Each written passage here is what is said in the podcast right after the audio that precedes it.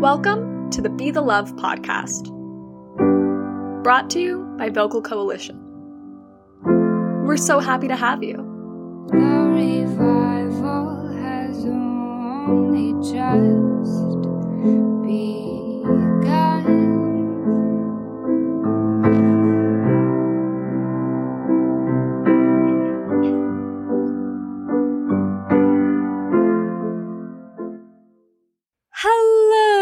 And welcome to the Be the Love podcast. I'm your host, Sanya Bhartiya, and this is actually an episode that I drafted all the way back in March that I pivoted away from and am taking another look at now.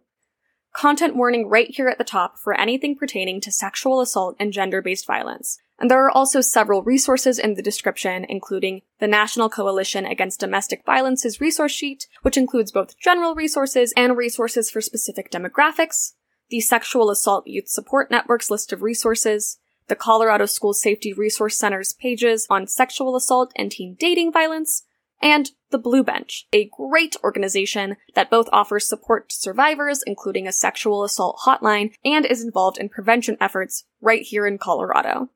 I've also linked an immensely well researched, intersectional, and illuminating report from the Center for American Progress called Transforming the Culture of Power An Examination of Gender Based Violence in the United States, which I highly, highly encourage you to read. It synthesizes data and statistics from a wide variety of sources about gender based violence and explores its causes, presence, consequences, and potential solutions. When you click on it, it might seem unbearably long, but that is because of the nearly 250 sources they cite at the end. And it also includes a long list of resources for supporting survivors of gender based violence that are fantastic. Please read it if you are able to. Finally, for a broader view of related issues, I've linked the UNPF's page on gender based violence, RAINN, the YWCA's report on how gender based violence disproportionately impacts immigrants and women of color in America, and Native Women's Wilderness's page on murdered and missing Indigenous women. This is a vastly important issue that I hope if you, like me, are not an expert on, you take the time to learn about. And if you are an expert on it or well versed in this topic, I would love to hear your thoughts in our survey, as I know that I have so much to learn. Oftentimes, when I share my perspective through these solo segments, I synthesize information that I've learned from external sources of what I perceive as authority on certain topics, being articles, studies, other podcasts, videos, books, etc., that I've consumed over the past several years. But I, as you know, and as I know, am not a journalist or professor. I'm just a kid. I mean, technically I'm an adult, but let's be honest here. I'm basically a kid. And that's actually why I wanted to discuss this today. Because as much as we want to conceal it from kids to protect their innocence, like climate change, like gun violence, like mental health, like prisons, sexual assault and all gender based violence is a youth issue. So, as a kid, I might not have a full understanding of the systems, institutions, and cultural boundaries that contribute to enable and normalize gender based violence that people have dedicated their entire lives to studying and finding and enacting solutions for. But I can share with you what I've observed about it in my 18 years of being a kid. What I've observed is my friends walking with me through suburban neighborhoods and responding to a car slowing down near us by taking out their phones, as their first assumption was that a man was getting ready to abduct and assault us. What I've observed is my mother telling my older sister, when she went to a high school dance with her first boyfriend, to always get her own drink and never accept one from him. What I've observed is comments from my gender diverse friends about how actively terrified they are of being the victims of a hate crime. What I've observed is a sharp cognizance of a person behind me anytime I am walking in public, even in broad daylight. A feeling shared by my parents. I remember to cite a quite small example. I went to Denver Pride the summer after ninth grade with some friends, and mindlessly decided to hang out on my own after those friends had left early, only to come home to my parents who were justifiably furious, but not because I might have been hurt or something of that sort, but because in Colorado, sometimes predators abduct young women at festivals and force them into the child sex trafficking industry. I've observed and felt what I would say that every female and gender diverse person feels. The hyper awareness of what could happen anytime we have to walk alone in the dark. We have to get into a rideshare service car. We're in a crowded area. Or we're around anyone in any situation that could leave us vulnerable to attack. It does sound like paranoia, but I don't really think it is. I know many, many peers who have already experienced some sort of predatory behavior, physical discrimination, and or sexual assault by the end of high school. Peers who have been hit on by adult men in public spaces as 14 year olds trying to do math homework. Or catcalled while walking down the street. Peers who have been roofied at parties. Peers who have been with a friend or family member and who have had their trust, consent, and body violated. And I should add that these are not isolated instances of a minority that I am reaching into the depths of my brain to remember. These are, dare I say, relatively common occurrences. A 2011 American Association of University Women study found that almost 50% of students aged 7th through 12th grade reported experiencing sexual harassment within that past year. A statistic higher for LGBTQ plus students and students of color. The frequency of all of these, and the fact that they happen at all, is immensely disturbing. And that is heightened by the pervasive mentality that if you haven't been hit on, catcalled, or assaulted, it's because you're not pretty or desirable enough. Again, that sounds like a sick product of the dark side of the imagination, but I observe it all around me. I see how the experience of being objectified demolishes self-esteem. And I also see how when we blame sexual harassment on victims with messaging about men not being able to control themselves, we both intensify the trauma of survivors and encourage those who are not victims of this to internalize their fortune as something wrong with them. When of course, in reality, sexual assault and harassment has absolutely nothing to do with the characteristics or actions of the victim, and everything to do with the perpetrator. It's a culture in which young women judge their own desirability based on their objectifiability, which of course isn't helped by the degree to which girls are told that their worth is tied to their desirability. Yet, even despite this frequency and universal impact, despite the fact that gender-based violence and harassment has absolutely no age boundary, what I have not observed is a forum made clearly, directly, and accessibly available for minors to discuss, ask questions about, and easily find resources regarding these issues. It's not that the resources don't exist, but that those resources are not commonly advertised. Which is strange to me, considering just how much of a toll on mental health gender-based violence takes. And how much our understanding of the world and its problems are shaped during childhood. And there are plenty of opportunities to support child survivors and advertise sexual assault prevention. They're just not taken. For example, at my middle school, we would have quarterly dean's talks about school rules like dress code, homework policy, and notably here, sexting. Specifically, how if you sext as a minor, you can be charged with the possession of child pornography and placed on the sex offenders list for life. Of course, the messaging was focused on not sending sex when prompted. Not focused on not asking for sex and not sending unsolicited sex, because the onus seems to always be placed on the responder rather than the initiator. And that was the closest we ever got to talking about sexual harassment or assault in that setting. Not that we shouldn't educate middle schoolers about potential consequences of sexting, but perhaps we should accompany that by educating middle schoolers who are by no means immune from sexual assault or gender-based violence about what to do if someone is actively and or violently violating your consent, the resources we have surrounding that, and why you shouldn't do that. Even in high school, at the beginning of every school year, I would get a sheet about the legal consequences of drug use, sexting, and attendance violations, but no information about sexual assault. Even though it would be a prime place to include resources for survivors and for safety. We treat it like it's too rare and or too inappropriate, a subject to expose minors to. But if minors have to deal with it this often, then I don't really understand why that's the case.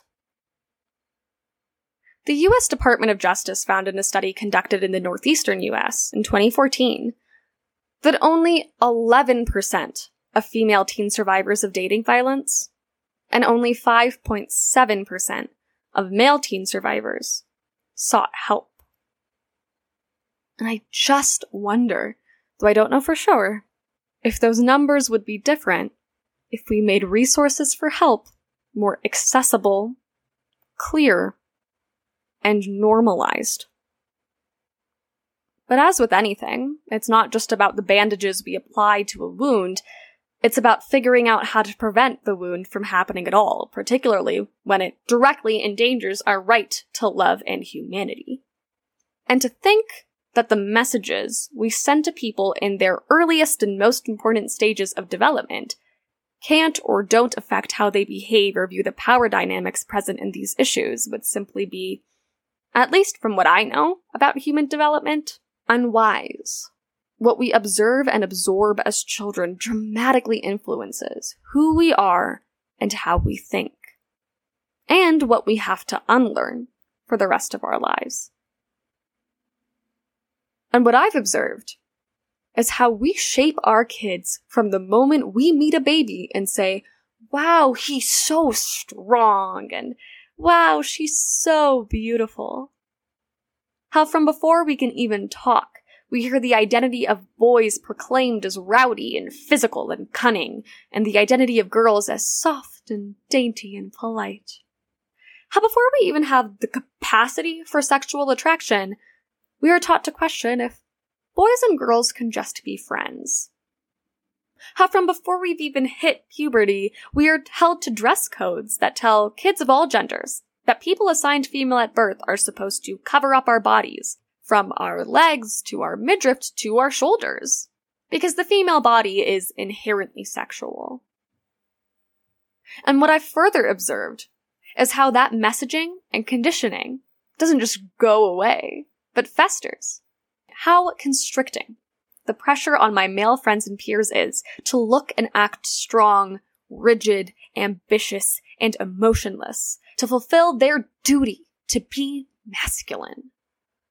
How they attempt to suppress weak emotion and outwardly compassionate desire to nurture others and the ways in which they are rewarded for aggressive narcissism by adult figures and implicitly punished for expressing traditionally female sentiments. How so many of them struggle with lack of self-esteem and feelings of powerlessness that arise from being told that your worth is based on your success, and you will never be successful enough. Because look at that person who exploited enough people and systems to get to the very top. As well as how constricting the pressure on myself and my female friends and peers is to look and act beautiful, unobtrusive, and well mannered, to fulfill our duty to be feminine. How we attempt to suppress aggression and anger passively, and the ways in which we are rewarded for constantly apologizing, speaking in unnaturally pleasant voices, and belittling fellow women, and are implicitly punished for acting traditionally masculine. How so many of us struggle with lack of self-esteem and feelings of powerlessness that arise from being told that your worth is based on platonic and romantic attractiveness. and you will never be attractive enough. Because look at that person who has good enough Photoshop skills and PR to be immaculately gorgeous and adored by everyone. And even more so, how the relentless willful ignorance and lack of consideration for my gender nonconforming friends and peers, in addition to all of these toxic mentalities and the added discrimination and weight of living their truth in the world, that continues to preach a non existent gender binary, takes a real toll. The movements toward gender equity are expansive and wonderful, and I feel immense gratitude for all the activists who have already made enough progress to the point where this is even a conversation. Strides have been massive. At the same time, I feel like we have this misconception that because women, at least in most of the West, have near legal equality to men, gender disparities and issues simply no longer exist. We've attained a stage where we don't define people by unrealistic expectations for the sex they were assigned at birth and allow them to flourish however they so please, regardless of gender identity. And as much as I want to believe that, I see how it is a falsehood every day of my life. And I see how the social conditioning of men to be dominant and women to be submissive pervades our world and continues to enable a hateful culture of gender based violence. While on the surface it appears to serve cis men, in reality, patriarchy is ultimately detrimental to all people of all sexes and all genders. Again, I'm not an expert on this topic, and I want to encourage you to engage with experts by looking at the report from the Center for American Progress that I mentioned at the top of the episode because it's amazing, as well as any of the other resources as a survivor, supporter, or both. But I also know that at least part of the culprit for the frequency of sexual assault in our society the ways that it impacts survivors. See the episode we did last year with Aubrey Valencia, who explained the sexual assault prison pipeline. And that the ways that it is deeply intertwined with issues of race, class, ability, and other identities is how we avoid talking about it with young people. Lacking consent training and adequate advertisement of recovery resources. And how sexism and archaic gender norms are baked into our society. On this podcast, I tend to have limited focuses when it comes to being the love. Listening, activism, and compassion for those around us and ourselves. And all of those things are certainly necessary in being the love within this topic. Listening to advocates and survivors, supporting systemic changes to decrease the frequency of sexual assault, increase resources for survivors, and have a more open dialogue about consent, even with young people, and making sure that we respond to survivors with understanding, love, and compassion. But I honestly feel that a huge part of being the love here is working to challenge and unlearn our own social conditioning when it comes to sexual assault and its basis in gender norms, so that we can change the ways we continue to spread that in our day to day interactions, particularly when it comes to children. As kids, we are absolutely impacted by policy and school curriculum and media, and all of that needs to change. But we are also impacted by our interactions with adults and other kids. As both a kid and an adult, I invite you to join me in working to recognize and consider how our words and actions impact the youth around us from the time they're in diapers and how we can channel that as a force for love. Because in occurrence and in prevention, sexual assault and all gender based violence is a youth issue. Thank you so much for listening to the Be the Love podcast. Send us your thoughts via the Google form in the description. Subscribe to us on your platform of choice and make sure to leave us a five star iTunes rating and review. follow us on social media at VOCO Choir.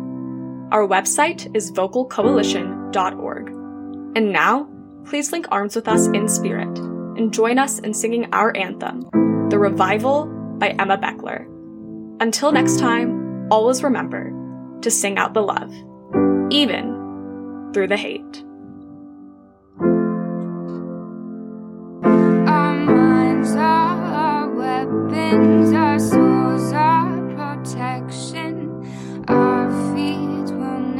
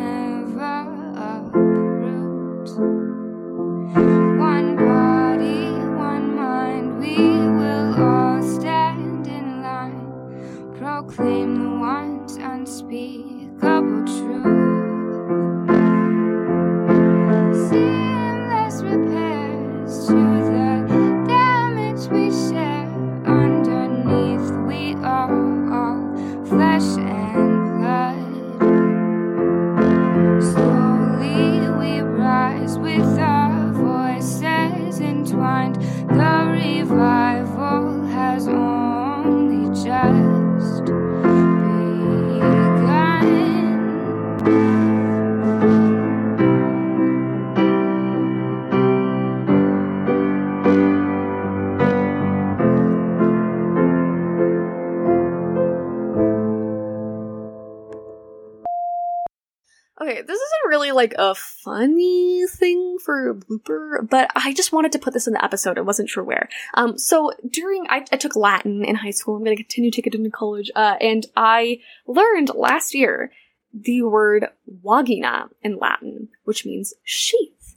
And it is spelled exactly the same and the derivative of the word vagina in English. And I feel like that just shows how deeply embedded, even in our language, patriarchy is. That a vagina means a sheath and is nothing more. Anyways, uh, I did want to end on kind of a lighter note, and I didn't want to, you know, just just be sad. So since we're talking about Latin, I remembered last year I made a bunch of Latin dad jokes. Um, so sorry if you don't like dad jokes, uh, but I thought I would would end with one of those, just so we can we can go into our days with a little smile because it's important to smile and take care of yourself and drink lots of water and you know allow yourself to be a human. Um, so here's the joke. What Roman goddess is best suited for the Colorado winters? Vesta. Got it? Cause it's like, it's like Vest is the goddess, the Vesta, she's the goddess of, I'll be here all night.